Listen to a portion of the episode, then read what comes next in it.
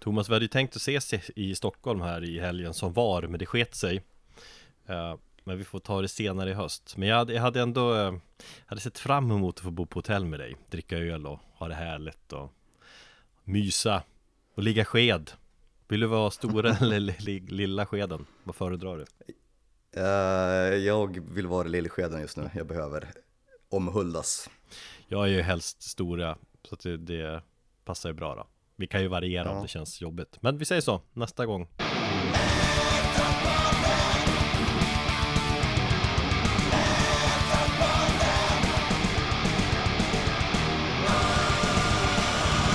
Hej och välkommen till det 157 avsnittet av din favoritpodd Metalpodden. Jag heter Erik, min kollega heter Thomas. Vi pratade ju lite mm, förra avsnittet om det kommande valet som det var då. Och nu har valet mm. varit och vi är väldigt nyfiken. Vad har du för tankar om det? Du, du pratade ju om hur du mådde innan valet och hela valrörelsen och så. Och nu är du på andra sidan. Vad känner du? Alltså jag är ju inte på andra sidan för det tog inte slut med mig för mig på, på valnatten utan eh, jag har ju jobbat en del med valet eh, efteråt också. It keeps going. Eh, ja, precis. Det har varit mycket efterrapporter och i och med att det var försenade rösträkningar och sånt där. Så, så jag hoppas att när jag går till jobbet imorgon då att... Eh, det är då du börjar om mesta... det ska bli talmansrundor och grejer. Ja, jo, det, det är sant. Eh, ja, nej, men det allmänt så säger jag, ja, jag är ju less på det och ja, jag vet inte. Det, det, det, det känns lite småmörkt och eh, oroligt mm. jo. framöver. Jag känner de vibbarna från dig också på när vi snackar och så, vi chattar och vad vi mm. nu gör. Men jag vet inte, rent politiskt tycker jag tycker det är ganska intressant att liksom följa processen. Det här med att bilda regering och så. Det politiska spelet är ju ofta lite fascinerande och, och irriterande samt, men ändå liksom intressant. Ja. Det finns en viss eh, fascination, det kan jag hålla med om. Jag trodde ju själv aldrig att jag skulle vara så här insatt eller om jag skulle vara intresserad av det. Hade du frågat mig för 20 år sedan så hade jag aldrig trott dig liksom. Nej. Men eh, ja, det, allt är ju politik så att eh, det är väl bara liksom svälja det. Ja. Sen är jag väl inte jätteförvånad över att det blir maktskifte egentligen och frågor som stod längst upp på dagordningen är väl ganska typiska höger frågor och, och sånt som har väl blivit sämre i det här landet och så att få makten en tredje tredje och sen mandatperiod är inte det lättaste sägs det. Nej. Men sen försöker jag försöker att inte vara så jävla engagerad som jag ofta är i det här. Det tar så mycket energi. Och vad fan jag, jag har ju flyttat jag bor på landet. Jag vill liksom bara Jag vill bara dricka hembränt eh, och ragga runt och, och med, med raggarbil och nacka hönor typ. Det, Jag försöker att bli den. Ja Ja, kul för dig. Ja, ja det är jobbigare för dig. ja, jobbigare för mig, ja. Um, ja, men vi lämnar fan uh, valet. Skit i politiken. Snälla. Skit i politiken uh, och, och rensar, uh, rensar våra hjärnor med, med grindcore. Istället, precis. För att ja. förutom, en, förutom en podd så har vi också ett litet skivbolag som heter Eat Heavy Records. Och eh, vi släppte ju Childs andra singel nyligen. Låten Manic Vortex. Så Gå in och lyssna på den för fan. Och följ oss på Instagram i TV Records. Eh, Följ också Child. Child underscore grind på Instagram. Så ni som har missat det, om ni har missat det så gå och eh, åk och lyssna. Ja Men klicka er in och lyssna. Eh, Sen kommer det en fullängd där också vad det lider. Så håll eh, öron och eh, ögon öppna för kommande datum för det. Bra rens! Mm.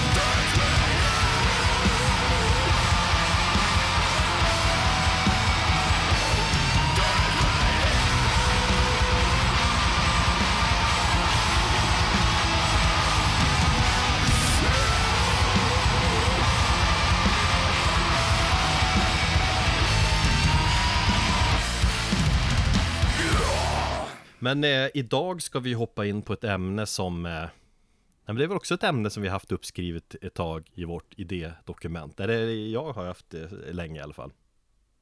Ja, absolut. Eh, säger du nu att du är upphovsmannen till det? Ja, det påstår jag. Nej, jag påstår att det är jag som är det. Nej. Okej. Okay. Men vadå, jag, jag har ju haft där massa låtar klara och sånt där i, i, i en evighet. Eller så är det kanske, jag vet inte. Eller så har vi kanske gjort det på, på um, tu man hand. varsitt håll. Ja, det kan ju vara så också. Skitsamma, det är inte, det är inte speciellt viktigt. Um, ämnet mm. är gåshudsframkallande ögonblick i låtar. Mm. Alltså musik, ja, precis som ger oss gåshud. Fan, eh, mm. gåshud, det är fult ord ändå.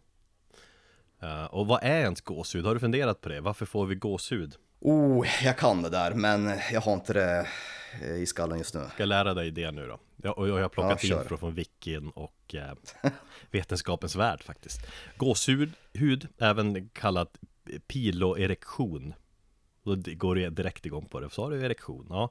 Det är då en funktion inom termoregleringen som innebär att det, det, vi har en muskel som kallas erector pili som aktiveras och drar i, i hårsäckarna så att eh, de pekar rakt ut. Och när det händer oss människor som vi har ju som inte ingen päls, vi kanske hade det någon mm. gång i tiden.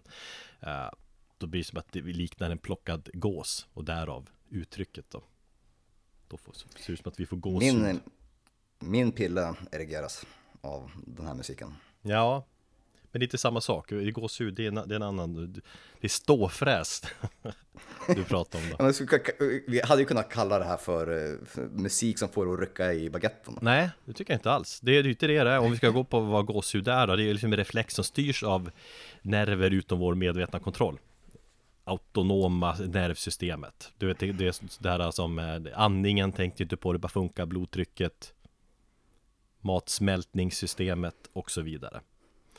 Välkommen till eh, Vetenskapspodden. Det finns ju olika, olika kategorier av gåshud också. Du får ju gåshud när du, när du fryser, mm. eller när du blir rädd, du ser när, när du sitter eh, i skräckfilm och så bara åh vad hemskt. Eller när du upplever starka känslor. Och det är väl det liksom som vi är inne på i det här fallet. När vi får uppleva starka känslor, när vi upplever något starkt. Är det eh, din definition av eh, det här ämnet? Ja, men jag vill bara liksom bara, att vi ska bara snacka gåshud, för det jag tycker jag är lite intressant. Och de andra, det här, med, det här med att vi får att bara frysa, eller att vi får gåshud när vi fryser, det, det är ju och liksom att pälsen ska skydda oss bättre. Det, det, det är väl bara en kvarleva från, vad säger man? Från när vi var grottmänniskor ja. Ja, en, en evolutionär kvarleva, eller vad, mm. vi, säger man så? Mm. Samma sak när vi, när vi blir rädda och får gåshud, det är ju som katter liksom som spänner ut pälsen, reser ragg, reser ragg, säger man katter gör det? Det gör man va? Ja, skitsamma. Men typ som man får se skräckinjagande ut, det funkar inte på oss heller, för vi har ingen päls som reser sig åt alla håll. Så det är också något som bara, någon kvarleva, typ som blindtarmen och, så. Det jag tänkte då, om vi nu ska släppa det vetenskapliga i det här. Mm. Eh, när jag menar gåshudsframkallande ögonblick eh, så menar jag stunder i en låt eller i musik. De här speciella stunderna som får en att, ja men att nackhåren eller gåshuden reser sig. Mm. Eh, och för att bli göra det ännu tydligare, det kan alltså vara ett riff. Det kan vara en basgång, det kan vara ett skrik till exempel. Eh, det kan vara nästan vad som helst, ett moment som gör att du, så som jag definierar det, att det är där jag stannar upp i vad jag håller på med bara för att aktivt och 100% lyssna på det här momentet mm. i musiken. Eh, trum, olika så här, ja, vet, trumfills kan det vara, det kan vara ja, det kan vara fan vad som helst och det kan vara allt ifrån ett gitarrsolo som kanske sträcker sig en minut eller det kan vara bara en liten, liten detalj som är några sekunder kort. Det, det är för mig ett gåshudsframkallande ögonblick där jag släpper allting som jag håller på med. Jag ber folk runt omkring mig hålla käften och så lyssnar jag på det aktivt. Det har ju varit så flera gånger när jag är ute och går och sånt där, eller går hem från jobbet och lyssnar på en låt och så kommer det här momentet precis när man ska gå in genom dörren. Mm. Hem då liksom Då går du inte in. Har det hänt att... Då. Nej, nej, nej då, då, då händer det ju att jag står kvar, och, eller att jag väntar och lyssnar färdigt på låten. Det har ju hänt att jag har tagit ibland ett varv extra runt huset bara för att liksom vänta tills låten är färdigspelad. Mm. Jag har blivit avbruten ibland när man bara, nu kommer det här momentet. Jag minns en gång så jävla tydligt när jag bodde i, eh, när jag bodde i Stockholm och var på vägen på jobbet sent på kvällen. Och det är någon som ringer precis när det här fantastiska solot ska komma in i en låt. Jag blev så jävla förbannad. Jag var tvungen att lyssna om allting. Ja. För det handlar ju också om allting som leder upp till det här momentet. Ibland kan det ju vara som så att, att låten kanske inte är sådär jättebra, men man har ett parti där bara, det här är så jävla grymt. När det bara lyfter. Ja. När det bara lyfter och, och skapar liksom, och gör hela låten. Mm. Nej men det är det jag försökte liksom komma fram till i min vetenskapliga snack där. Det är ju att alltså, man får gåshud eh, eh liksom, det är det undermedvetna kopplar på det. Man kan inte riktigt ja. styra det och det menar jag att det borde, det borde, när man får gåshud, det borde vara det absolut bästa betyget. Hur bra var det liksom? Vem ska ha 1 till 5? Ja, när det, ja, det var gåshud, det var undermedvetenhetsbra. Eh, ja. Ja, absolut. Ja, kommer, det är liksom tänkt... tonerna som pratar ja. med ens själ och vips Gåshud. Och man vet kanske inte riktigt varför alla gånger. Jag har nog aldrig sett det som så, men, men det har du definitivt rätt i. Det är så jag har tänkt lite grann. Jag försökte, mm. bara, vad fan är ens gåshud? Uh, men vårt uppdrag har ju varit att ge exempel då. Vi har gett oss själva det uppdraget. Exempel på partier låtar som ger oss uh, gåshud. Och det är svårt att fejka det också, tänker jag. För att uh, mitt urval har ju bestått i att jag tagit liksom val som har gett mm. mig gåshud tidigare. Det kan vara back in the days, länge sedan eller ja, ganska nyligen. Men också har liksom mitt krav mot mig själv har varit att det ska ge mig gåshud även nu när jag har lyssnat. Just det. Mm. Så då har jag försökt vara jävligt ärlig med mig själv och liksom Ja, kanske plocka bort och så bara just det, det där har jag fått gåshud men det fick jag inte riktigt nu. Delete. Ja, vi, vi har, eh, det har varit svårt. Det har varit jävla mycket musik vi har skrivit upp och liksom ändrat om och tänkt om och sådär. Så det var ju väldigt mycket att vi, vi dödade våra älsklingar. Ja, men helvete vad jag fått döda Darlings och speciellt du då som, eller du var ju så tjatig och vill ha det i, klart i tid. Jag tänkte jag har några dagar på mig det här men här är till och med ett, ett exempel på Inflame som ger mig gåshud. Det, men det hade väl tagit för att jag vill diskutera med dig. Ja men det, det, vill, jag, det, det vill jag veta. Nej, det, det, man måste rensa. Så vi får, får kanske ta Inflames i uppföljaren till det här eventuellt. Ja men vad fan, ja, jag hade också en massa inflames, så jag gick också lite grann sådär som, jag valde också någonstans eh, låtar som var, jag tyckte, man, jag var ju lite mer benägen till att få gåshud när jag var yngre, nu är jag ju bara trött, sur och, och cynisk. Nej men det är väl allmänt äh, när, vi, när vi snackar om att vi, fan, det är hela tiden vi håller på med det här, att vi, vi kommer där, får uppleva de här känslorna som vi hade när vi var 14 bast och såg ja. det där bandet första gången eller upptäckte den där musiken för första gången. Allt, allt var bara wow, wow, wow. När man når dit, det är lite som ja, knark. Du vill ha, uppleva det igen. Ja, det var ändå en ganska bra blandning av både nytt och gammalt kanske från våran eh, från ungdom. Ja, precis. Jag, jag har försökt tänka lite brett, jag vet inte. Du kanske har lite mer hårdare exempel. Jag har kanske lite mer ja. mjuka sådana då kanske. Ja, vi, vi, får se helt enkelt. Det, det, är en hel del låtar som vi ska gå igenom och eh, argumentera för, så att eh, vi kickar igång.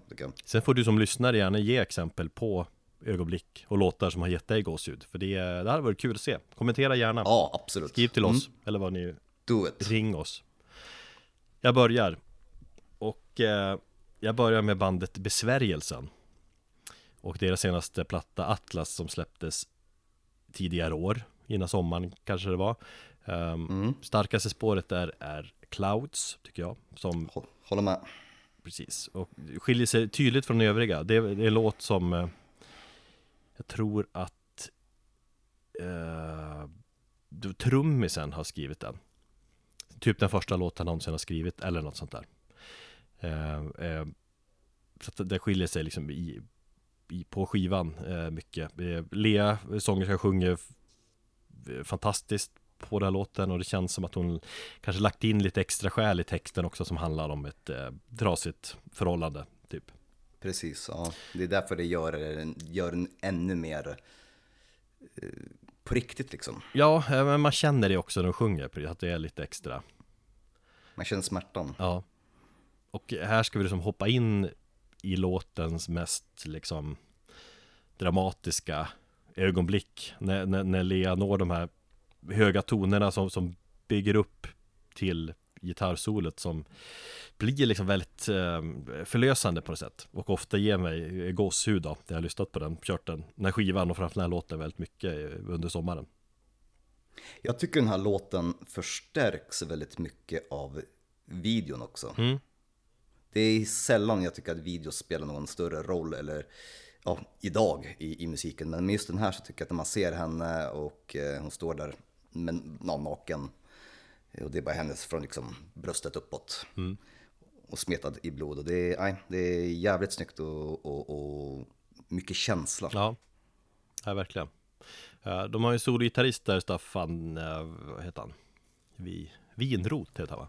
Eh, han är jävligt duktig på de där liksom, melodierna som letar sig in igen. Eh, jag kan rekommendera hans andra band också, Döda havet, där han också sjunger för övrigt. Men här är liksom ett exempel right. på ett gitarrsolo som det säger någonting, griper tag igen och ger mig då pilo, erektion. som det heter. Uh, nej, men jag, jag, är väldigt känslig för gitarrsolon som bygger på känsla och inte på teknik. Och här blir det liksom Absolut. fullkomligt. Så att jag, vi lyssnar och ser, ser om vi får något gåshud.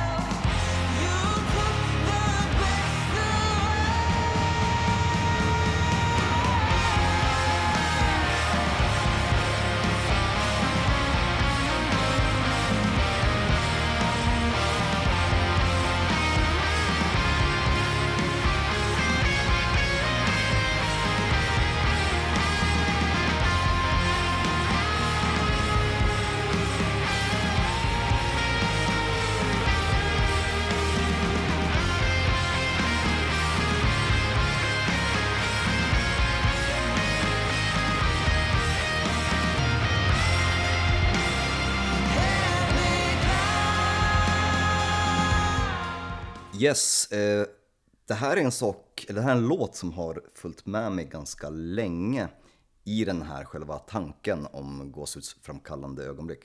Eh, så långt tillbaka som kanske 2007-2008 när jag först hörde den.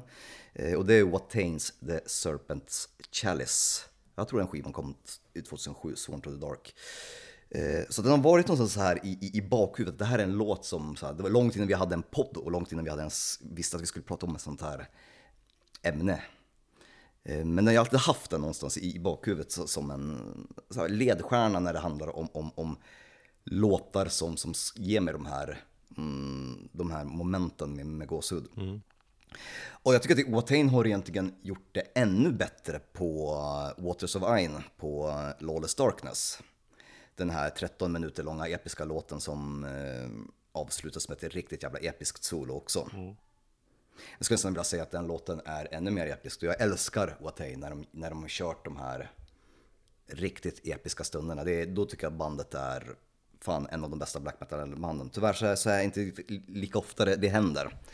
Um, men på, på, på Sworn to the Dark så som ändå, anledningen till att jag valde den är på grund av att uh, det var kanske en, först, en, av de första låtarna som jag som sagt hörde, som, som gav mig den här, den här typen av känsla.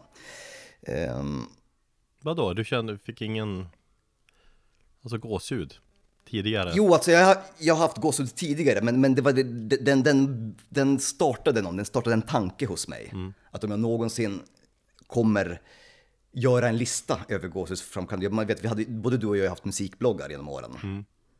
Då har det också varit tanken, ja men man kanske skulle, skulle skriva ner olika moment och sånt där mm, eh, i låtar. Och, och, och, det, var den här, det var den här låten som födde den tanken. Mm. Jag har ju haft gåshud ända sedan liksom jag hörde, ja, vad fan vet jag, Enter Sandman när jag var åtta år gammal. Um, det har jag ju för sig inte idag så därför fick den låten ryka. Nej men låten är ju i sig ganska kaotisk och så, så som sig bör med, med Watain. Ehm, de är ju duktiga på det också. Men precis mot slutet så stannar den upp och så kommer det in en, en bara melodisk och väldigt, jag ska inte säga simpel, men väldigt fin och episk, vemodig gitarrslinga som följer med låten ut och bara liksom avslutar den. Mm, Okej, okay, det var det partiet. Det är skillnad, vi har ju lagt upp lite olika. Jag har ju förberett och skrivit då exakt vilka vilken tid i eh, låten som där ögonblicket, mitt gåshud framkallande ögonblick finns. Du har bara skrivit upp låtarna så att för mig har det blivit lite sådär eh, gissning. Men eh, ja, jag tänkte att det var någonstans där.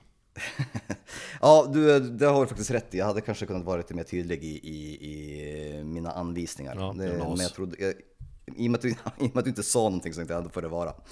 Eh, jag ska bättra på mig. Men i alla fall. Eh, Otroligt bra låt som avslutas på ett ännu bättre och episkt sätt. Eh, Watain, The Serpent's Chalice.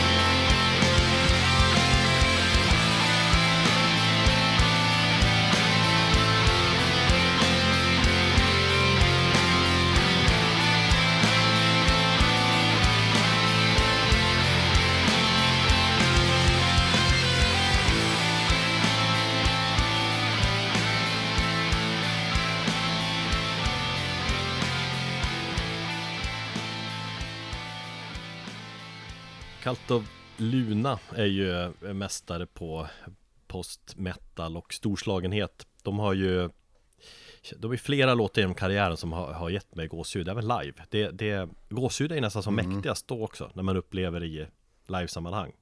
Eller?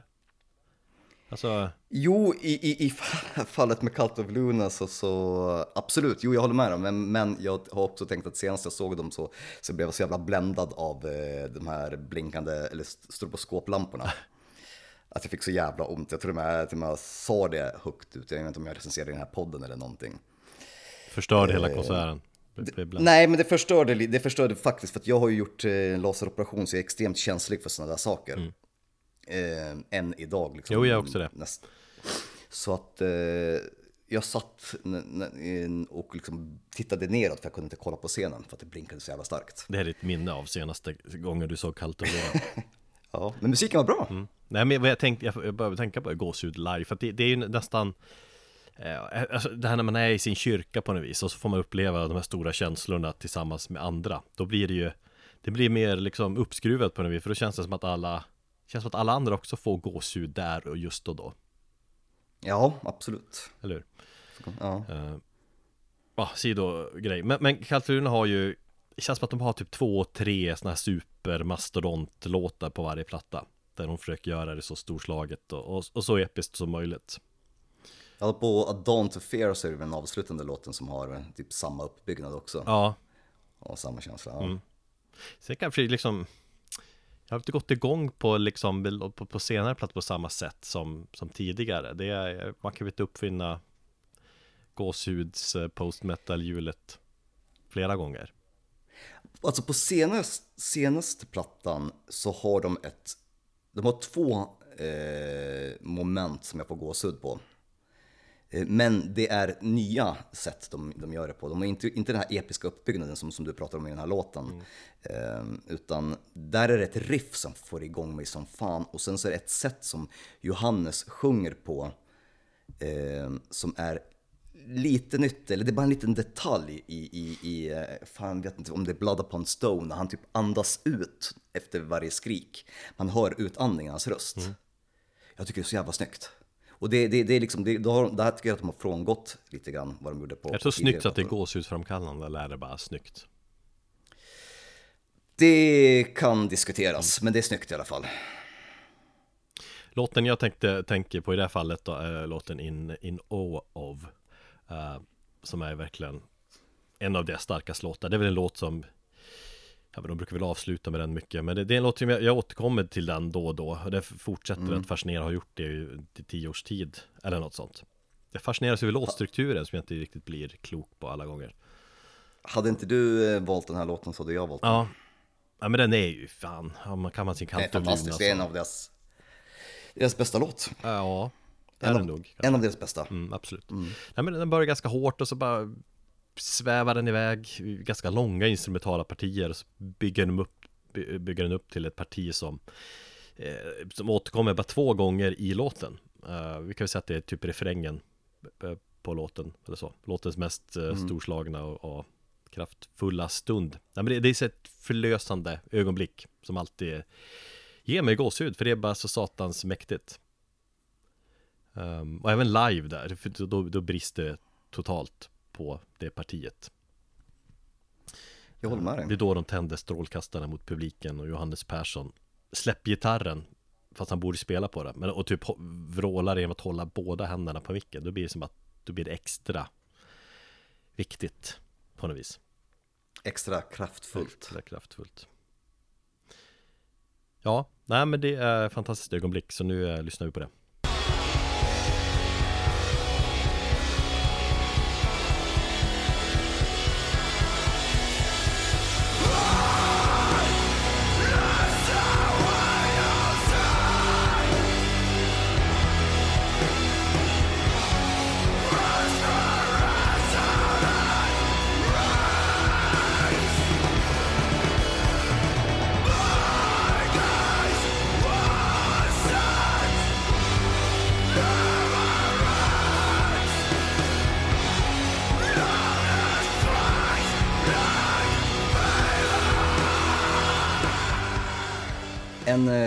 Relativt eh, ny låt eh, som eh, ger mig gåshud på det här riktigt peppande sättet. Det är Black Curse och introspåret på deras eh, fullängdare och debutplatta Endless Wound, eh, låten Charnel Rift.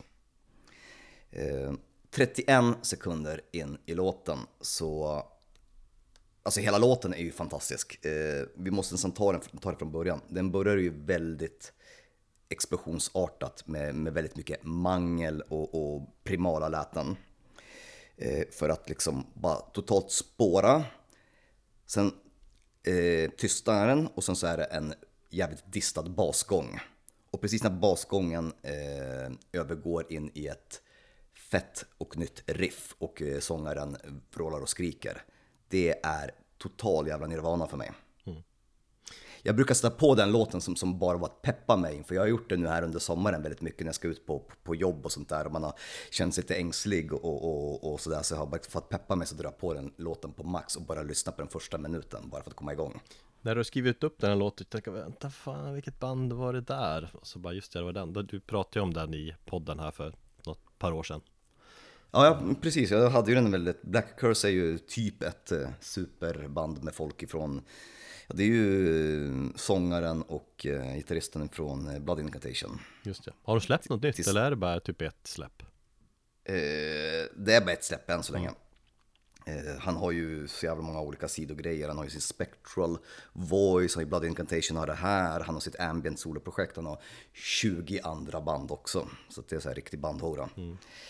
Eh, men det är, ja, sen så är det väl lite andra folk, nu minns jag inte exakt vem som spelar, men det, det är ganska, ganska kända band och medlemmar därifrån. Så att, eh, nej, fantastisk skiva, jag tror jag hade den skivan typ på plats tre eller fyra året den kom, jag tror det var 2020. Eh, och det här liksom, det är, ja, klassisk, liksom old school death metal utan att vara speciellt liksom retro eller upprepande. Jag tycker att det finns någon, någon, någon kaotisk och primalt i, i, i hela plattan och som jag tycker förkroppsligast just i den här inledningslåten och eh, i det här riffet. För det blir fan inte bättre än första låten tycker jag.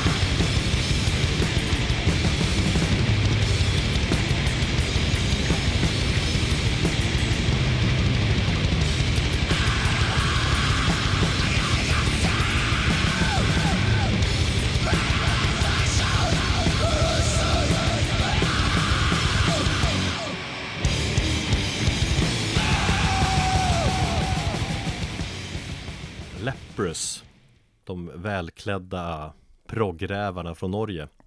Ett av Dressman mina, Metal. Dressman Metal bandet som du kallar dem är ett av mina absoluta favoritband de, ja, de senaste tio åren ska jag väl säga. Ett band som har förändrats väldigt mycket från mer liksom metal i soundet till mer elektroniskt. Men alltid jävligt bra och mycket tack vare det är ju sångaren Einar Solberg Som har eh, Han har en otrolig sångröst Tycker jag, man berör alltid mig i alla fall.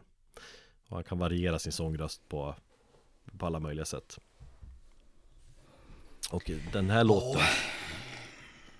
Jag kommer till varför du ska gilla den också. Eh, Jag är svår, jag har, förs jag har försökt med det här bandet så jäkla mycket. Jag, jag, jag, ja, jag vet inte. Nej, jag vet.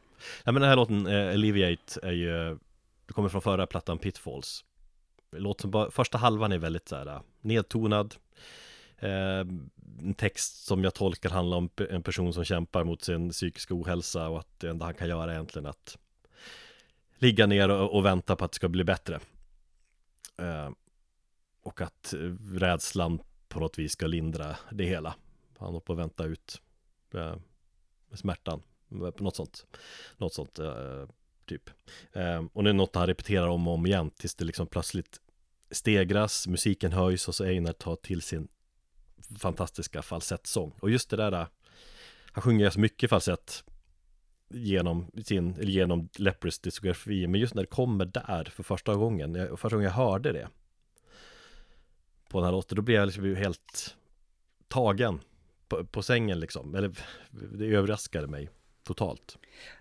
Alltså det, det är förmodligen det som är mitt största problem, jag tycker att hans falsett är för falsettig. Det är fantastiskt falsett. Jo, alltså jag hade ju så jävla lång, under lång tid så kämpade jag med, med, med King Diamond och Merciful Fate. Och så här, men jag har ju, det, det, är liksom, det är inte förrän på senare tid som jag har börjat uppskatta hans falsett mm. och kan liksom köpa den. Och den tyckte jag var jobbig, men jag tycker fan hans falsett är, är jobbigare. Men vad det finns det finns andra falsettsånger eller så, som du liksom gillar? Det är väl bara att du har svårt för den sångstilen i det stora hela? Ja, jo. I kombination med att det är eh, lite slickt och, och, och, och välkammat och eh, väldresserad mm. musik. Så det, det, är väl själva paketet tror jag, för det är ju inte dåligt någonstans, det är ju duktiga musiker liksom. De är duktiga, men ja. Nej men just eh, vad jag menar att jag gillar så mycket med det här, det är att jag, första gången jag hörde det blev jag som så ja, överraskad att det kom och, och jag verkligen bara ryste i kroppen för att det kom så plötsligt och Eh, och, och så förvånande och, och grep tag i mig sådär eh, Ja men det här, rena härliga känslor på något vis.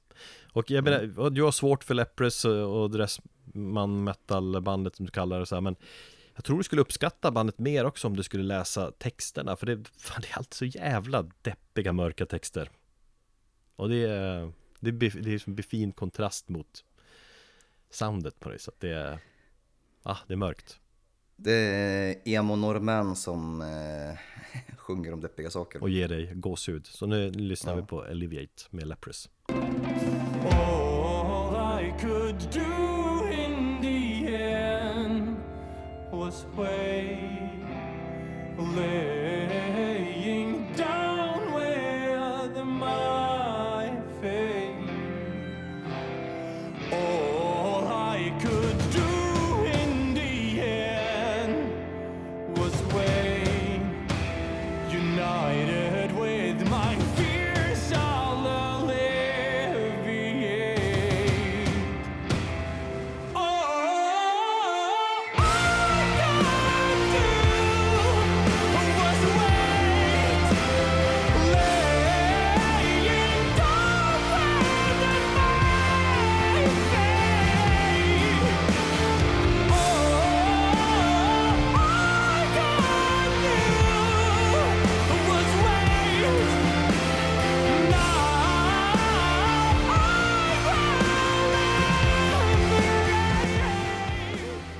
Näst ut för mig så är det Testament eh, och eh, från plattan The Formation of Dam- Damnation så har vi titelspåret. Det är...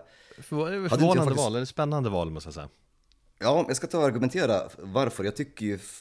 Alltså, Testament är bra i, i doser. Jag tycker att vissa plattor, The Gathering, är svinbra. Jag tycker några av deras 80-talsplattor är bra. Eh, Fan, senaste platt, de här senaste tre plattorna, de tycker jag lider av allt, alldeles för långa låtar och, och, och för mycket thrash och, all, och den här komprimerade ljudbilden. Som är ganska talande för, för, för en hel del av de här rävarna som, som fortfarande gör musik och håller sig aktiva idag. Jo, Men just när de släppte The Formation of Damnation, det, det är någon så här, de, hitt- de hittade någon sweet spot mellan det nya soundet som de kom att utveckla under 10-talet, men de hade fortfarande rötterna kvar i, i slutet av 90-talet och, och, och, och, The Gathering. De hade ju liksom, det var ju deras återföreningsplatta efter ett gäng års eh, liksom, frånvaro. just det, Skolnick var tillbaka här också va? Ja. Och Chuck Billy sjöng growlar. Eh, heter han Chuck Billy? Fan, Jo. Han, jo. Han heter Chuck Billy, jo. Nej men i alla fall, han, han kommer tillbaka och han eh, growlar också i, ehm, på den här skivan. Eller han gör det egentligen bara i den här låten faktiskt tror jag. Men jag skulle säga, bara skivan var ett styrkebesked eh, och det visar ett band som, som var tillbaka på, på riktigt när den kom. Eh, och sen att de liksom lyckades hålla, hålla sig aktuella också med, med ganska så här, ja, med färska ämnen. Det handlar väldigt mycket om, om Irakkriget har jag för mig, den plattan. Och då är det så här att hela låten, du har eh, liksom en refräng och sen så liksom bara bryts den av. Och så blir de här, liksom, de här marschtrummorna. Det kommer ett breakdown, ett riff och så, så sjunger han eh, refrängen. Eh, ja, vad fan är han sjunger nu? Och, och sen så, han growlar ju hela den refrängen två verser och sen så kommer det in ett solo som liksom avslutar hela det mittenpartiet på låten.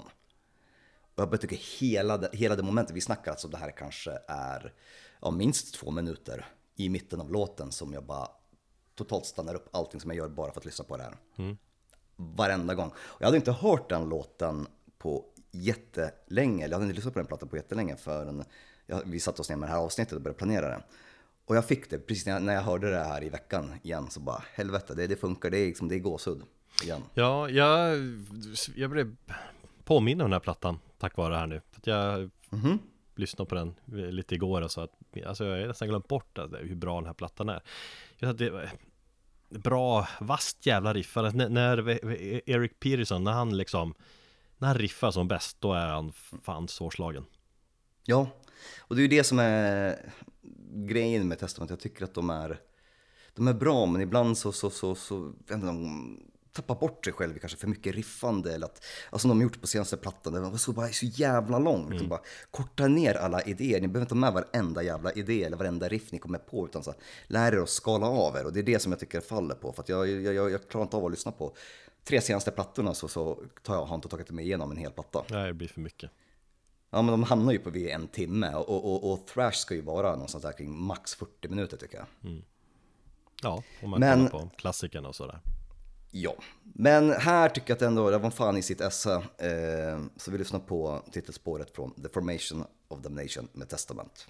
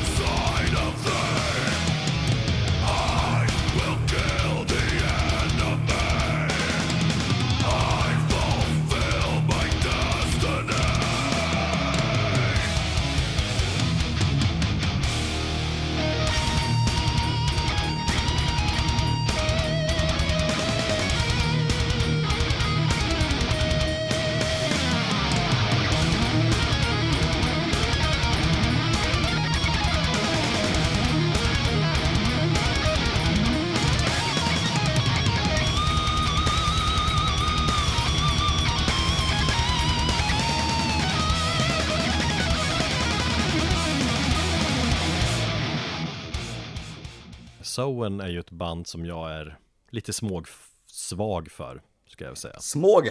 Småg, småg, småsvag, om det är ett ord. Eh, inte jättesvag, men lite svag för dem. Eh, det, jag upptäckte dem väl några plattor in i karriären, typ tre plattor bakåt från nu. Eh, de lirar i någon form av progressive metal slash rock. Kanske lite blandning av, får du väl höra, Opeth och Catatonia. Eller något sånt. Lite smygtool också. Ja. Eh, någonstans där. De har ju Opeth förra trummis, eller förrförra, hur man nu räknar det. Martin Lopez spelar ju trummor. Så har de sångare Joel Eklöf som är, som är, som är väldigt svag för. Och det, mm. men det är ett sånt här band som, de är nästan där. Förstår du vad jag menar? De har liksom var fantastiska höjdpunkter när, när, när de är som bäst. Men sen kanske de aldrig riktigt har fått till det helt en platta rakt igenom. Samtidigt, hur många, fan, hur många band lyckas med det då egentligen? Ja, nej, jag, jag, jag håller med dig, men jag, jag, tycker att Soen också så här, och just den här plattan som, som du pratar om, den, den tycker jag är den bästa. Den, den lyssnade jag väldigt mycket på när den kom. Mm.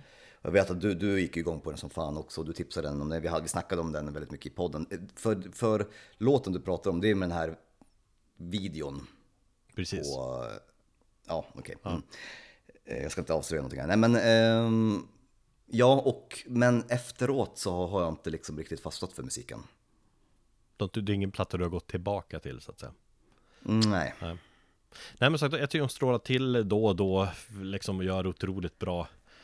Här är det som i låten Martyrs då, som, det är plattan äh, Lotus. Just det, så. En låt som äh, Typ handlar om att stå upp för sig själv, för den man är, hur man ser ut, eh, för sin sexuella läggning och sådär. Det är ju, videon mm. berör ju det också, när de har ett gäng, gäng snubbar som klär ut sig till kvinnor. Mm. Sevärd video som rör upp en del i, i eh, tuffa metal-communityt. Just ja. Uh, men det finns partier Sånt, det, sånt gillar vi Sånt gillar vi, absolut Det, det finns partier i låten Mot slutet av låten är väl som, som när det dämpas ner Det blir väldigt lugnt Eh, väldigt snyggt. Och sen bryts den av eh, med, med falsettsång av eh, Joel, eh, sångaren. Eh, vid ett tillfälle där man normalt kanske lägger in ett gitarrsolo. Eh, men just när han använder falsettsång som ett typ gitarrsolo, då är, alltså, då är det så jävla snyggt och ge mig, det är så här låter, ge mig alltid gåshud det ögonblicket. Och sen fortsätter de med, med avslutande refrängen som det är ju skitbra refräng på den här låten också. Men det här är ju också en, en typisk låt som förstärks av videon. Mm. För att liksom, det är så pass talande ämne och ett ganska så starkt budskap. Så att, ja, jag, håller, jag håller med dig faktiskt. Det, det, det, det är en, en låt som jag också faktiskt fått gåshud av, eller i alla fall varit nära, bara för att jag tycker att låten i sig är fantastisk. Mm. Falsettsången då? Hans liksom falsettskrik, eller vad man ska kalla det. Ja, där har jag inget problem med. Jag, och jag kan inte förklara varför jag har problem med Leprous sång, men inte Soens. Mm. Jag, ja, nej. Vi lyssnar. Nu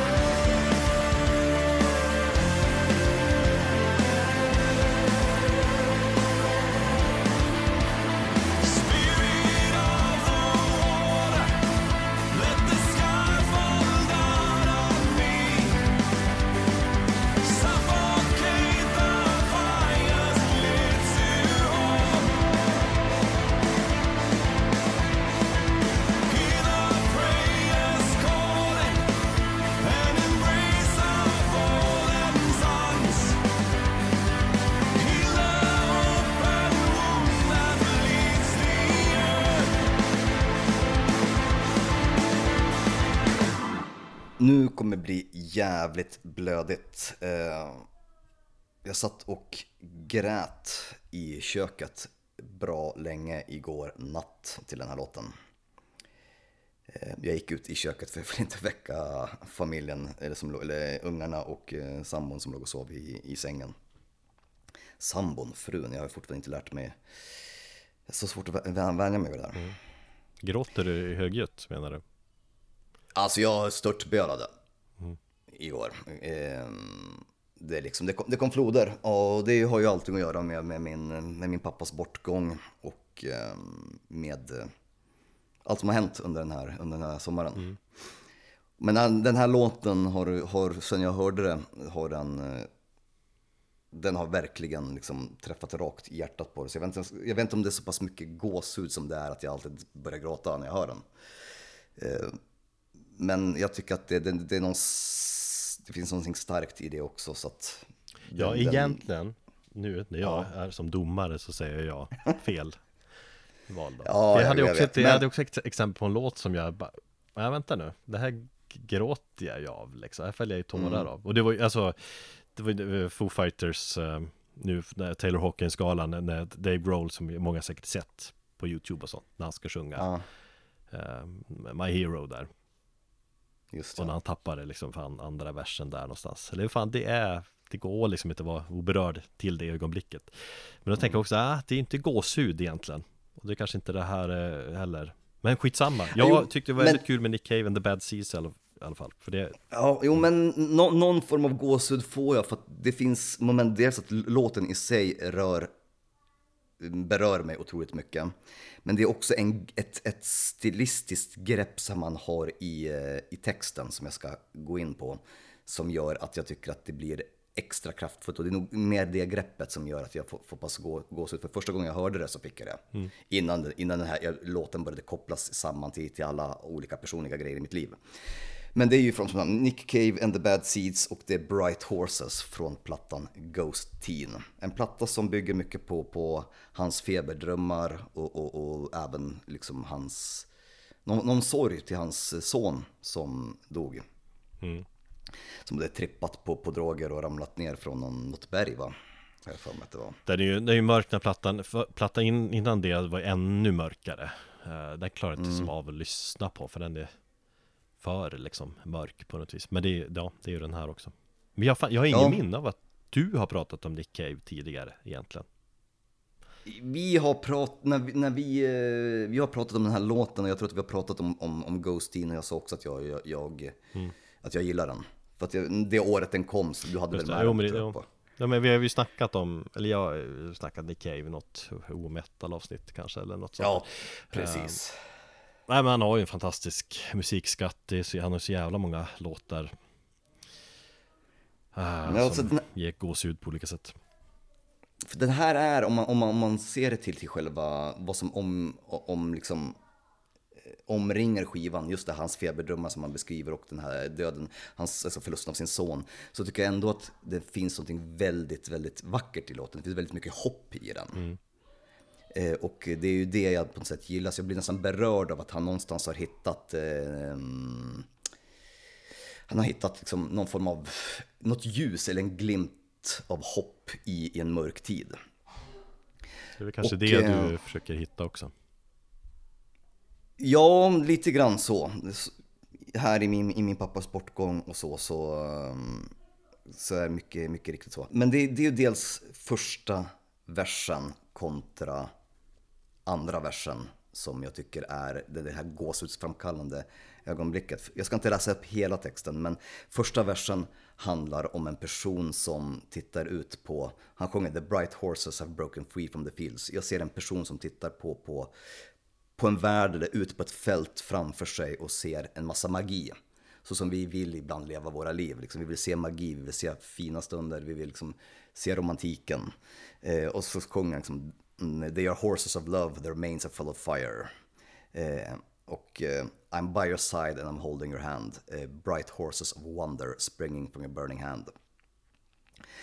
Eh, och sen så skiftar den i tonläge. Och då börjar han liksom i andra versen så sjunger han And everyone has a heart and it's calling for something We're also sick and tired of seeing things as they are och det kan jag verkligen relatera till, att man, jag är liksom trött på att se den här världen för vad den är och man, jag, jag bara, det enda jag försöker göra om dagarna. Det är bara fly ifrån den här planeten och bara mentalt var befinna mig i, i någon bok som utspelas ute i rymden eller någonting. Jag är ju inne i, i jag totalt knarkar ju HP Lovecraft just nu. Som du vet. Mm. Och, så, och, så, och så fortsätter han. Horses are just horses and their manes aren't full of fire. The fields are just fields and there ain't no lord. Everyone is hidden and everyone is cruel. There's no shortage of tyrants and no shortage of fools. Och sen, and the, and the little white shape dancing at the end of the hall is just a wish that time can't dis dissolve at all.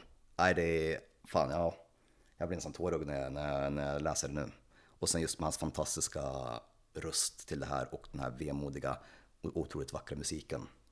Det här skiftande, hur, liksom, hur vi människor försöker se världen, för, för, för liksom, vi försöker hitta någonting vackert i det, vi försöker hitta mystikkonsten som försöker få oss att liksom fly från hemskheterna.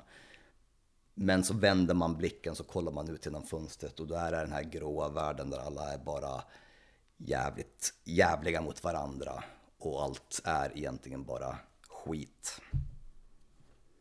Do I make any sense? Absolut. Eh, otroligt fin låt och, och, den, den, den ger mig hopp och det, det är ändå, ja, som, som, som, som, jag, som jag, ja, jag försöker själv hitta den här ljusglimten som man bara försöker liksom ta tag i och så bara hålla hårt i, i en värld som är allt mer mörkare. Ja, jag tror det är många som tänker så, eller att det är det man behöver. Man försöker hitta den där ljusglimten, mm. peppen på olika sätt. Det är farligt det där också, för jag känner igen mig själv mycket där också. Uh, man får inte göra det för mycket tror jag. Fly till andra, Nej, andra men, världar. Nej, jag vet, men det, det, är väl typ det jag gör just nu. Mm. Så det är där jag trivs bäst för tillfället. Ja, men det är väl en sorgeprocess i det hela också. Ja. Tänker jag. Bright Horses med Nick Cave and the Bad Seeds.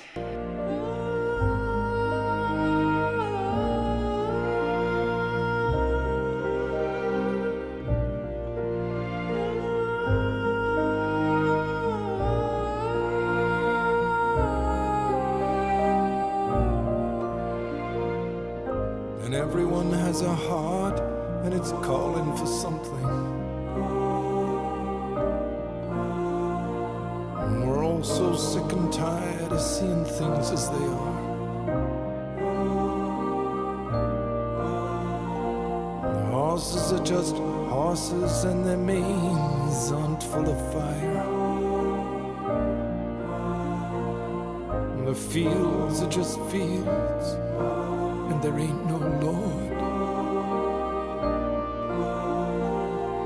And everyone is hidden, and everyone is cruel.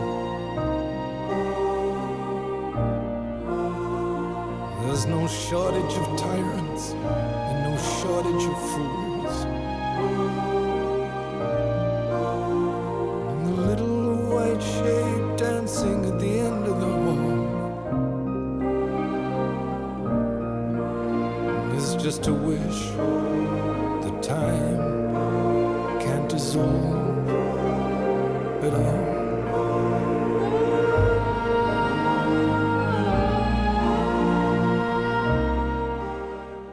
När jag eh, blickade bakåt till min ungdom, eh, sena tonår för att tänka liksom vilken musik som berörde mig mest då. Alltså eh, den här senare delen av 90-talet så var, då var det framförallt Nine Inch Nails som kom upp i tankarna. Jag har ju gått tillbaka faktiskt och lyssnat ganska mycket på Nine Inch Nails senaste tiden.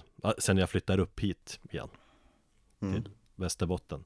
Det är väl en nostalgisk grej tror jag. Alltså när jag bodde i Umeå förut så var ju Nine Inch Nails gudar Eh, Nine Inch Nails är ju min och Linns största gemensamma nämnare i, i musik, eh, musiksmak och så. Eh, jag började hänga med min gamla kompis Anna här uppe igen. Hon och jag var ju super Nine Nails polare back in the days och nu går hennes barn och mitt barn i samma klass. Det är härligt. Där. Ja. Eh, så det är ganska liksom nostalgi över Nine Inch Nails på många sätt. Tyvärr så är Nine Inch Nails på skiva idag ganska tråkigt. Det känns inte som att Trent Reznor lägger någon själ i det bandet liksom, inte, inte musikskriveriet i alla fall. Han mår lite för bra. Det är min analys av det hela. Men ändå, det måste vara härligt att ha flyttat upp och få liksom bonda lite grann med gamla kompisar om, om över gamla saker. Ja, jo, absolut. Det... Så kände jag också när jag flyttade från Stockholm och tillbaka hit när jag träffade mina polare så bondade vi över den, den power metal och gamla In Flames som vi lyssna på på 90-talet. Ja, nej men det blir väl mm. man, ja, man måste få göra de resan också. Alltså, Självklart. Inte bara fysiska resan men de musikaliska, nostalgiska resorna.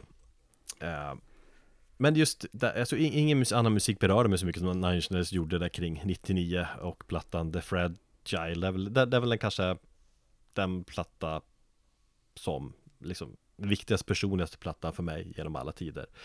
Uh, men, och det har jag ju pratat om i, tidigare i den här podden. Uh, men, men, det var det var ganska länge sedan jag plöjde igenom plattan. Vissa låtar är ju rätt sönderspelade, men så kom jag till The Great Below som är avslutningsspåret på Left-sidan. Mm. Jag hade liksom nästan glömt bort låten. Bara, just ja, fan den här låten. Och så grep den tag i mig på ett sätt som den inte riktigt har gjort sedan 99. Det var som att jag liksom återupptäckte den från början. Som att jag hörde den för första Men... gången och, och samtidigt man kände enorm nostalgi också.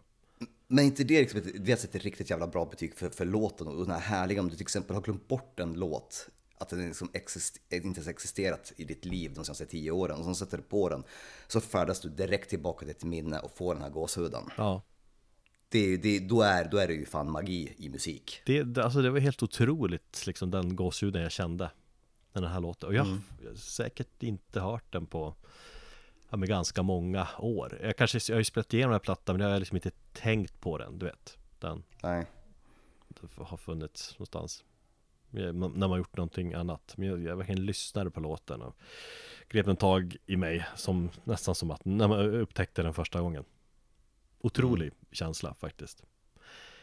Um, och, och Nine de har ju ett gäng lugnare låtar, balladliknande, Hört är ju liksom totalt sönderspelad men han har ju många låtar som klår den också tycker jag och The Great Below är ju en sån Ljudlandskapet är ju fantastiskt, det är syntigt, något djävulskt, det är något, något som du borde gå igång på.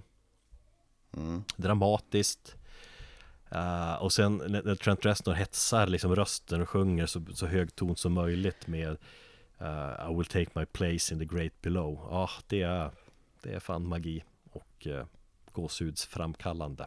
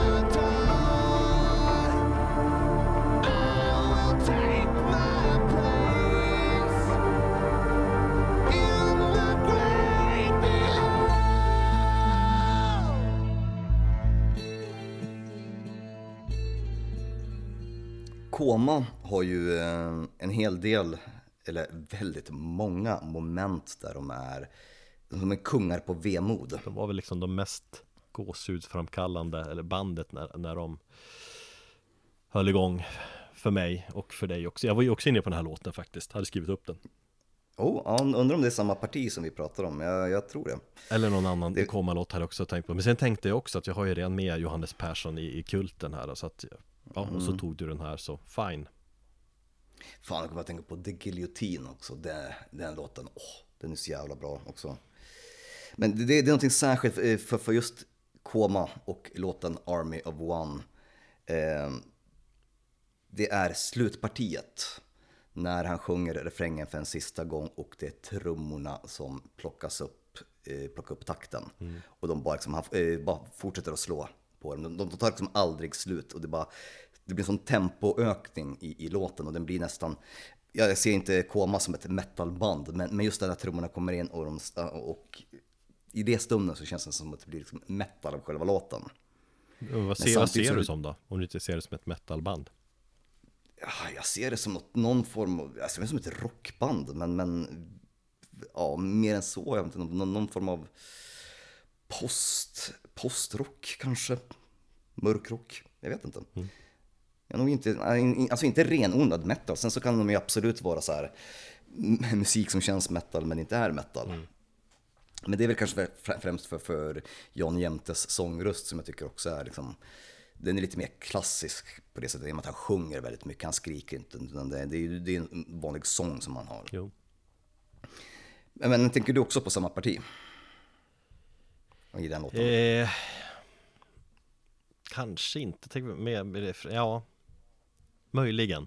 Jag måste liksom höra den igen. Ja.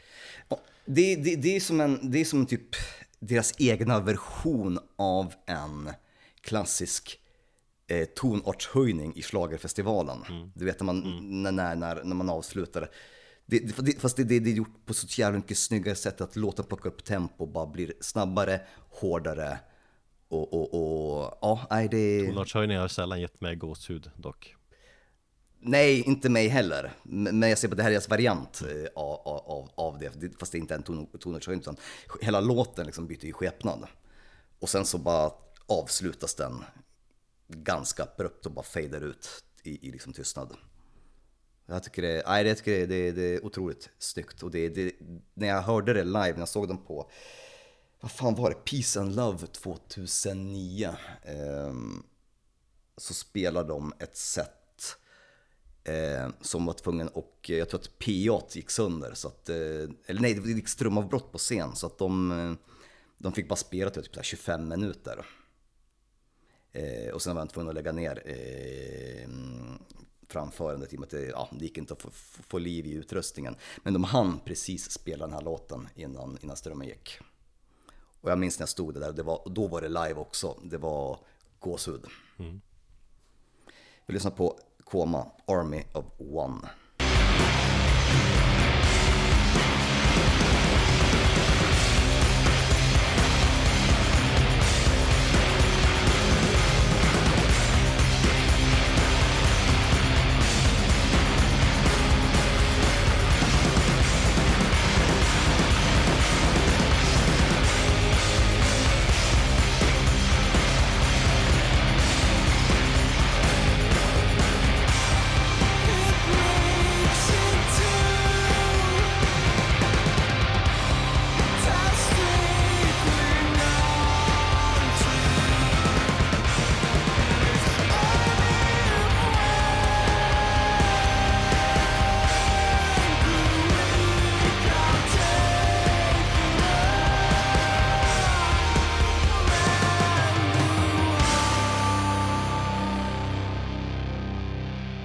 Funderat lite på det här med sångare som ger, och sångröster som ger mig gåshud. Mm. Varför är vissa röster talar till mitt undermedvetna så att jag får den här pilo-erektionen? Eh, nej men den första jag tänkte på då var ju Chris Cornell, han kom upp framför mig. Mm. Uh, han kom ner från himlen. Uh, nej men han, han har gett mig mycket gåshud genom livet. Jag tycker det är den bästa sångare världen har skådat. Fan, någonsin kommer att skåda. Jag blir dock fortfarande deppig när jag hör honom. Jag blir lite ledsen. Så jag, jag lyssnar inte så mycket på den karln längre. Hur eh, länge sedan var det han gick bort? Eh, 2017, så fem, fem, fem och ett halvt år sedan var det nu. Fan, fan vad tiden går fort. Det är ju så. Mm. Eh, men jag gick igenom delar av hans diskografi så jag tänkte, jag måste ju fan ta med Chris Cornell här nu då. Så då har jag liksom plöjt igenom lite tidiga Soundgarden-år, hans soloprojekt Siri Audio Slave, eh, ja han hann ju med en del i sin karriär och, ibland tänker jag också på Jag har ju varit inne på någon gång hur magiskt det är just att man kan höra någon från Höra någonting från någon som är död Att en skiva kan liksom vara som en portal bakåt i tiden Tänker du aldrig så? Uh, Ja, det kan jag vänta, möjligtvis kanske. Tidsportal. Ja, men... men det är ju en väldigt kort tid i överhuvudtaget mänsklighetens historia som det har ens varit möjligt. Hur länge har vi kunnat spela in ljud? Det är väl drygt i hundra år någonting, eller ja, eller slutet av 1800-talet tror jag man lyckades med det. Ja. Njut av det, tänk på det, att få lyssna på döda människor, härligt det. Tänk man kunde, tänk man kunde få höra, ja men Jesus röst till exempel. Höra dem riffa loss där. Eller bara höra sjunga någonting. Han var full där med sina lärjungar och så vidare. Nej, Chris Cornell var väl Jesus för vår tid. Eller något. Eh, men sen, hans röst förändras ju en hel del under åren också. Jag har ju roat mig med att kolla in eh, Googlat fram till folks listor på Cornell och hans höjdpunkter med sin sång typ. Han gjorde ja. ju helt sjuka grejer ganska tidigt, hans höga skrik och sådär. Som är någon form av världsrekord. Uh, men jag tycker att han, han utvecklades väldigt mycket. Och, för, speciellt de mest utvecklade samhällena, Soundgarden-plattorna, Bad Motorfinger och Super Unknown. Mm. På Super Unknown, där hade han ju mognat ännu mer, hittat nya sätt liksom att uttrycka sig med sin sång på något vis. Och det är en skiva jag alltid återkommer till också, en skiva som jag också har pratat om i, i den här podden. Det är mer själ där, det är mer berörande. Det finns ju mycket som helst, fan, exempel på en Som Cornel ger mig gåshud, men jag ja, extra svag, svag för Limo Wreck på Super Unknown som lite bortglömd, men otrolig låt. Och när jag lyssnar nu igen så fick jag gåshud som jag fått så många gånger förr.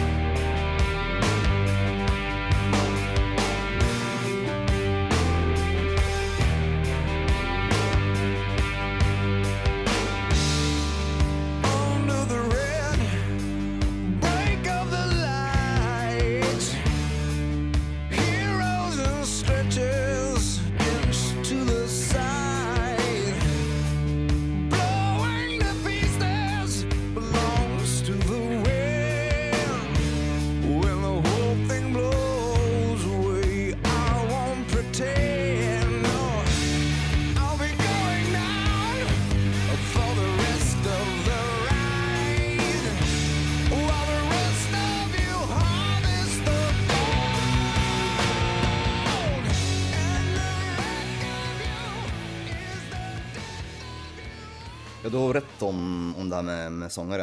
Eh, Peter Dolving har ju en hel del sådana moment där det är själva sången eh, som har gett mig gåshud.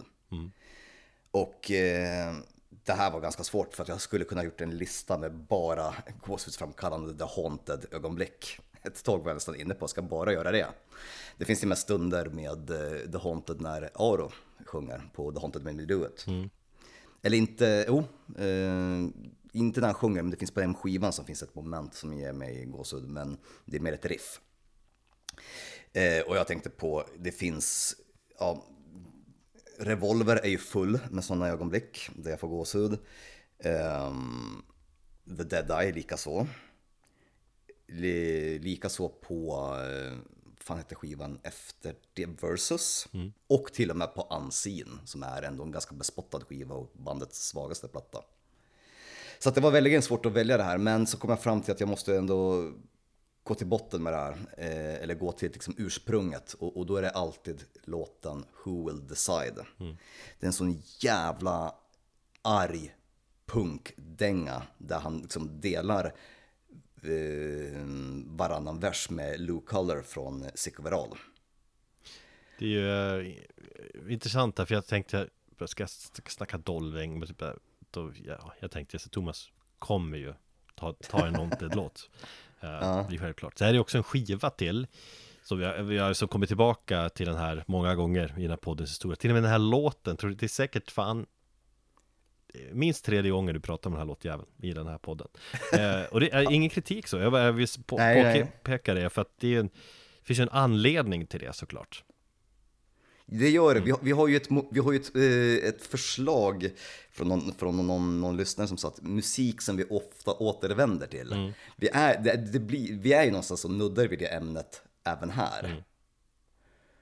Och skulle vi göra ett sånt eh, ämne nästa gång så skulle jag jag sagt många av låtarna som vi har pratat inom den här poddens historia skulle, ja, av rent naturliga orsaker skulle vi ju vi, vi hamna där igen. Därför är jag lite tveksam till just det ämnet för att jag tänker att eh, om någon, eller någon, de som har lyssnat igenom vår podd uh, om den här podden ska analysera så kan liksom den kan, kan man ju ganska lätt plocka fram de plattorna som betyder, eller som vi återkommer till mest. Mm.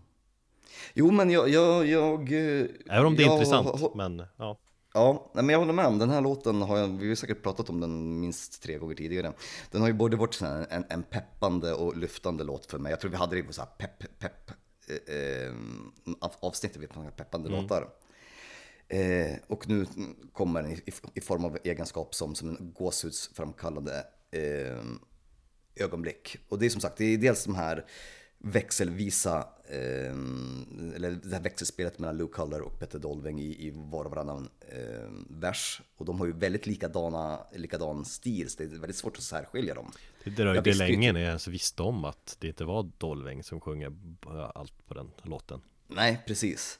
Men i mitten av låten, eller mot slutet av låten där, så, så, så, så, så blir det ett break. Och så kommer det in ett riff, ett breakdown-riff och så riffar den och sen så började ju han, börjar ju han eh, prata i låten. Där han kör en, en vers, pratar han, och då han säger jag kan det till och med utan till för jag har sjungit på den så jävla många gånger under, under, under så många år sedan skivan kommer. När han säger “Social movement my ass, most of us can barely read. The rest all believe in the gospel of corporate truth, skewed and screened infotainment to uphold and magnify the frail myth of modern democracy. We all know the construction and why it prevails.” Åh, oh, jag får fan gåshud när jag bara läser det. Och då gör jag inte ens det i närheten av hur bra han gör det. Och sen så när han drar ut på We all know the construction and while it uh, prevails och bara drar ut på orden och skriker och så kommer de här dubbla baskaggarna in. Hela det partiet. Mm. Det, är, det, är gå, det är gåshud, det tar med fan lavemang, det är fan ståkuk, det är allt som finns. Det jävla Dolving-tönt. Men det är härligt.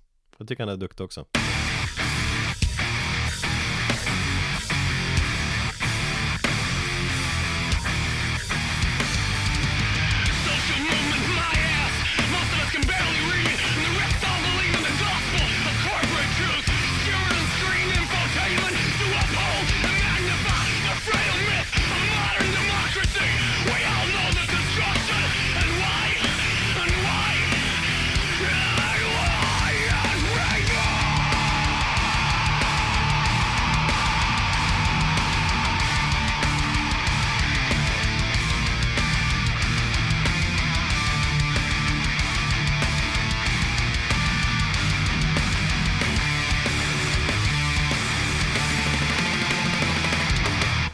Tänkte jag ta ett exempel från ett eh, live-sammanhang, en live-låt. Eh, också en direkt koppling till Chris Cornell och eh, döden. För många vet ju eller många vet kanske inte alls om att Chester Bennington från Linkin Park och Chris Cornell var mycket goda vänner. vänner. Det visste inte jag. Och Cornells död tog ju väldigt hårt på Chester. Eh, Chester Bennington kämpar ju mycket mot missbruk eller mot beroenden har, har det väl skrivits eh, och, och, mental ohälsa genom hela sitt liv. Mm.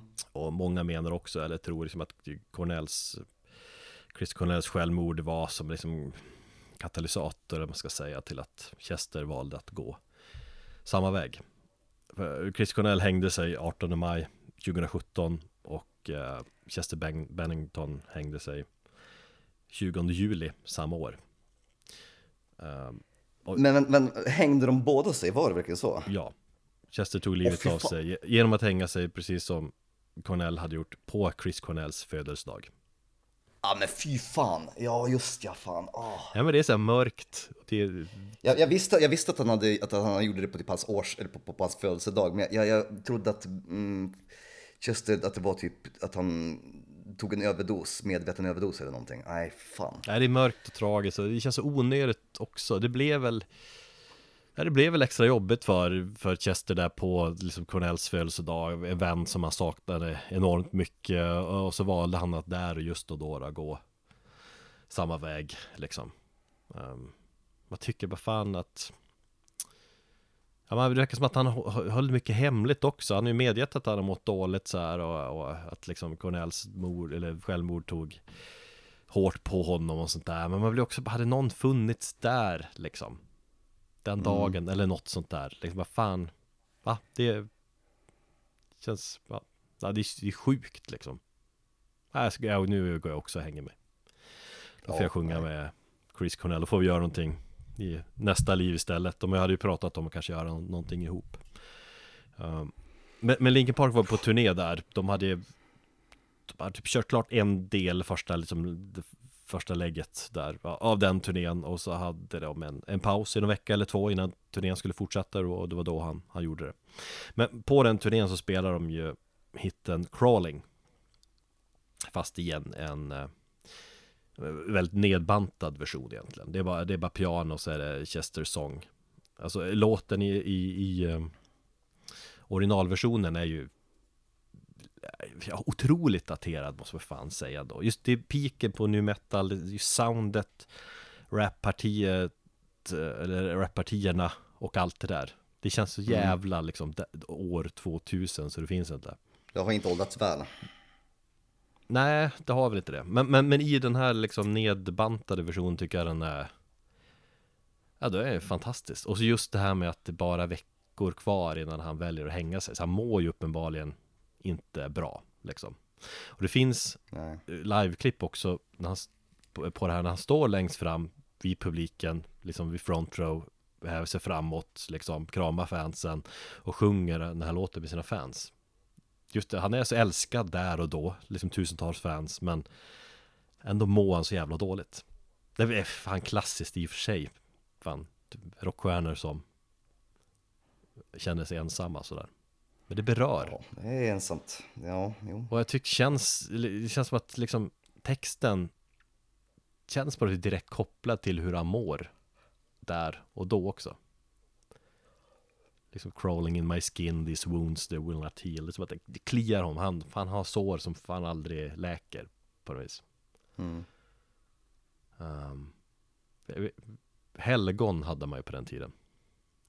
Hade du helgon? Just det. Nej, men det var Nej jag hade inte det, men jag känner till det. Uh Nej, men man hade sina profilsidor. Ja, Lunarstorm. Men det var, helgon var ju för oss där. Jag har hört att fan, det, det är folk eh, som fortfarande hänger där. Um, men skitsamma, men då var det någon tjej som hade sin profil På sin profilsida Liksom hade hon den där texten på Refrängen till den här låten. Och då var det som innan jag kopplade till att det var en Men jag tänkte vad fan var det var? Jävla emo-text typ. Men, mm. men, men, när han sjunger den 22 eller ja, 17 år senare Och när det blir som så jävla bokstavligt På något vis Och få höra sjunga, man vet att han ja, mår så piss. Att han väljer att hänga sig och ha massa barn och allting. Det fan, ja, den mentala ohälsan är, är fruktansvärd. Vidrig. Mm. Mm. Ja, men det, alltså jag hör, man ser YouTube-klippet också. Det är värt att YouTuba det. Det berör. Det ger eh, gåshud. Och den här lite rädsla gåshuden. Den att man blir fan nästan. Ja, det är hemskt.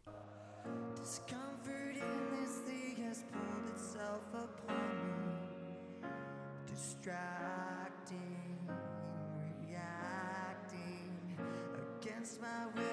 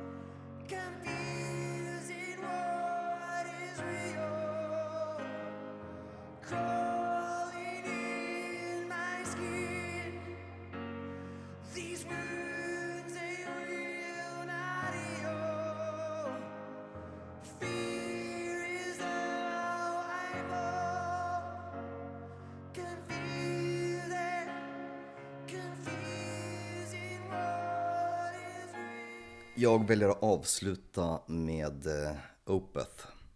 Um, Allting tar slut är ju också ett, en låt som, som faktiskt ger lite gåshud precis när Micke sjunger där. Lite? Det var så hade, du måste ju haft den uppskriven också, den låten. Jag hade den i åtanke, jag trodde att det här är säkert någon låt som Erik kommer välja. Mm. Men jag väljer att och, uh, ta med Window Pane från deras uh, uh, Damnation-platta. Mm. Just all, allting tar slut var väl Vi har ju pratat om den låten mycket tid, eller förut också Dels det också och hur den, hur, hur den påverkar oss uh, Opeth Window Pane och hela den plattan Damnation är väldigt uh, alltså den, den betyder väldigt mycket för mig i flera bemärkelser um, det här var, den kom ju när jag var 20 år gammal. Jag hade väl diggat Opeth i ett, två år innan. Um, men det är också en, en, en platta som, som mina föräldrar tyckte om. Jag tror till och med att mamma önskade sig den i um, julklapp. Eh, jag var tonåring, jag frågade, det här var ju fortfarande CD-tiden, så jag var ju tonåring och frågade mamma vill ha julklappar, men kan inte köpa mig en CD-skiva?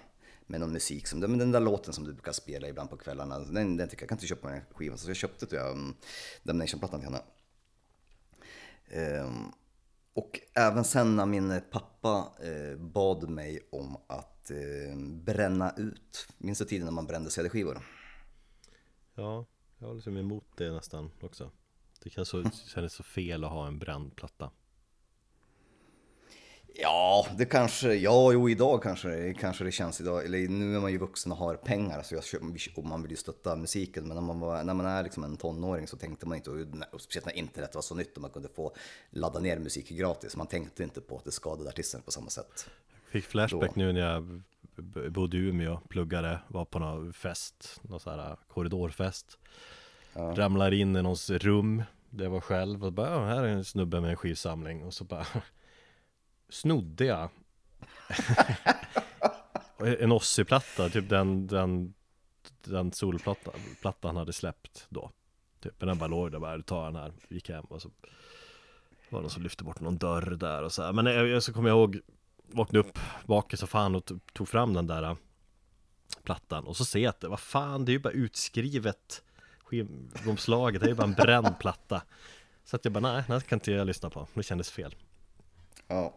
Nej, men min pappa ville att jag skulle göra en... Um, alltså, så här, jag brukade besöka min pappa på jobbet. Han jobbade nere i stan på ABB eh, och när jag gick på gymnasiet så brukade jag besöka honom. Antingen så gick jag efter skolan, om jag slutade vid fyra tiden så, så åkte, jag hem med, åkte jag hem med honom. Liksom. Eh, eller så brukade jag hälsa på honom på, på luncherna. Och, och min pappa eh, var, var alltid den här powernap-mästaren. Är det någonting jag har lärt mig av honom så är det att ta powernaps. För han var grym på det. Och alltid när jag besökte honom på luncherna, då var det så här att han hade han satt liksom upp fötterna på, på skrivbordet och sen så låg han och bara sov och snarkade under sin lunch. Han var alltid den som gick och tog eh, åt ensam för att han ville inte äta med andra eh, kollegor. Han ville bara få i sig maten för han orkade inte sitta och snacka och en massa eh, ja, eh, småprata liksom. Och sen använde han istället den resterande mm, lunchen till att sova eh, vid sitt skrivbord.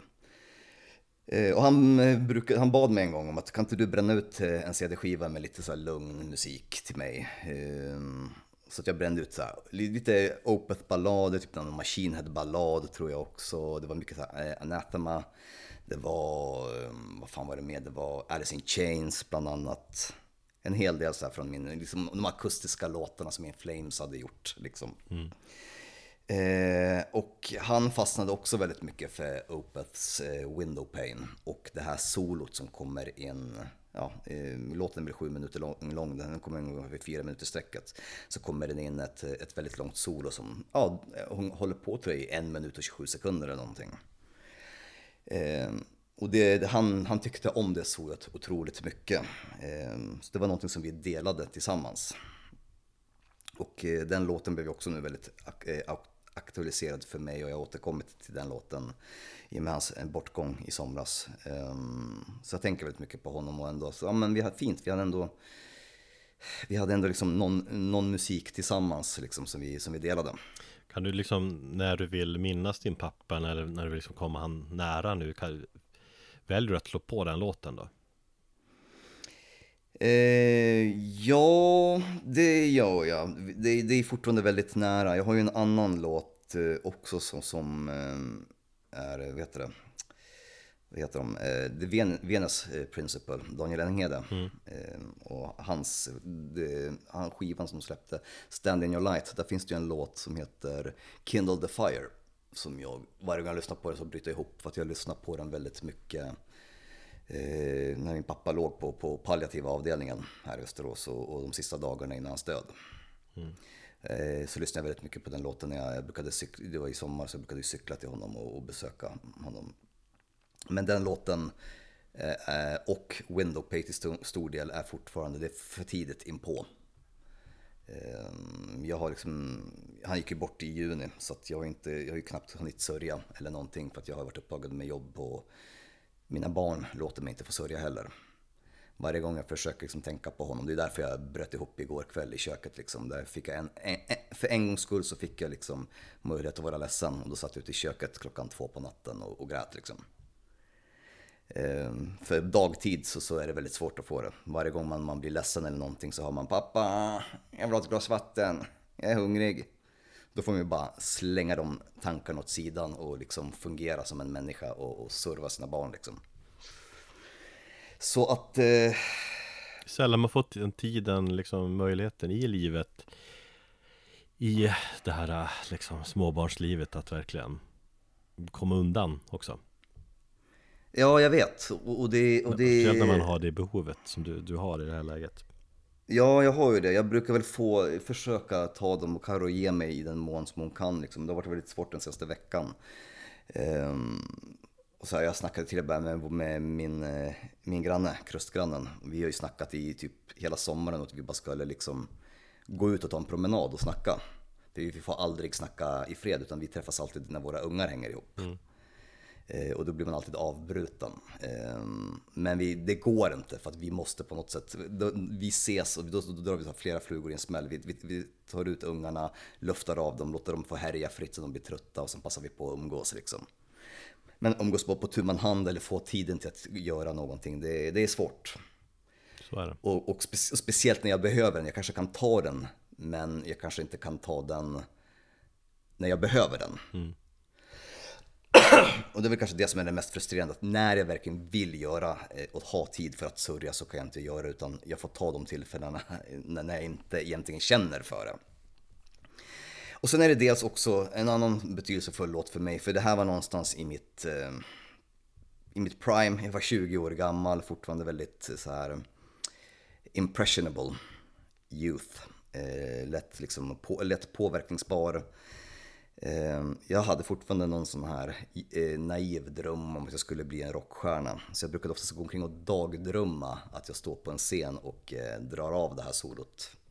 Alltså det där, eh, det har jag gjort tusen gånger. Jag funderar på det, hur många ja. har den? För det gör jag inte riktigt längre. Men Nej, jag gör inte det heller. Hur många låtar då, alltså just den där tiden, det är ofta man bara, det var så härligt att fantisera så. Det måste ja, vara väldigt alltså, vanligt. Att man alltså, njuter av att lyssna på den här låten och se sig själv liksom uppträda. Ja men om man, om man, om man har varit om man, om man den, din största dröm som tonåring är att bli en rockstjärna och bara stå och kunna vara grym på gitarr och bara stå på en scen framför tusen människor och bara dra ett gitarrsolo som helt, helt publikhav bara liksom gråter för att det är så Jo, jo men fine, alltså så tonår, alltså och, och absolut, jag ser själv liksom rocka loss till Master of Puppets i mitt rum när jag är men, i, i mellanstadiet och sånt där. Men det är en sak. Men ändå in på liksom, du pratar om dig själv när du är, den här plattan släpptes ju 2003. Du är ju 21 år här ändå. Mm. Däromkring. Alltså i 20-årsåldern håller man ju på mycket så naivt. Eller är det bara du och jag? Alla de andra har släppt, släppte de där rockstjärnedrömmarna. Nej, nej, jag, jag, jag, tror att jag det, tror det är väldigt vanligt. vanligt. Jag tror det är väldigt vanligt bland folk som är kanske lika nördiga och musikintresserade som du och jag. Och jag tycker det är så jävla tråkigt att, man inte, att inte jag tänker så längre. Det är trist jag att man har tappat. Är det, är, har man, är det bara liksom en mer insikt att man aldrig kommer Jag tror inte det var det heller, att man ville Nej, bli en rockstjärna Utan det var, man ville liksom leva sig in i det på något vis Musiken blev större, bättre när man såg sig själv uppträda med den på scen Man var en del av musiken på ett annat sätt Absolut, jag tror att det har mer det att göra Jag skulle, jag, jag skulle jättegärna vilja ha den känslan För jag har inga drömmar om att bli rockstjärna längre Eh, och det är liksom, det är fine med mig. Men, men, men, men, jag tror att bara, jag tror att det är vuxenlivet mm. som, som tar koll på det. Eh, och det är också som jag känner, bara fy fan vad jag tycker det suger just nu att vara vuxen. För det enda mitt liv kretsar kring är att göra allt annat utom saker för mig själv. Mm. Fan, jag tycker vi hade en fin stund det var fredags typ, natt mm. Sällan du är vaken på nätterna på samma sätt som jag är Jag är ju alltid uppe, känns det som, sent Det är då min hjärna går på högvarv Det är därför jag är fan jag blir mer och mer peppad ju längre, vi spelar in det här nu på kvällen också Nej, men då, mm. Jag tycker det är en fin stund och pratar om barnförbjudna Absolut. ämnen Ja men jag, ja, jag var, jag hade en, var, hängde på Discord tillsammans med polare, vi snackade om valet i fyra timmar från typ, fram till två på, på, på natten liksom. Mm. Det eh, var ganska intressant. Ehm, men eh, nej, men det var, det var en fin stund faktiskt. Det, det tänkte jag också på. Eh, ja, ja, ja, jag var lite småfull också faktiskt. Ja, det misstänkte jag också. Nej men det är, så här, det är som, jag tjafsade med, med min fru här, här om dagen och hon bara, vad fan är du vuxen eller inte? Och jag bara så här, jag visste inte vad jag skulle svara, jag var så jävla förbannad. Jag bara, nej jag är inte det, för jag vill inte vara vuxen, fuck off! Och så gick jag därifrån.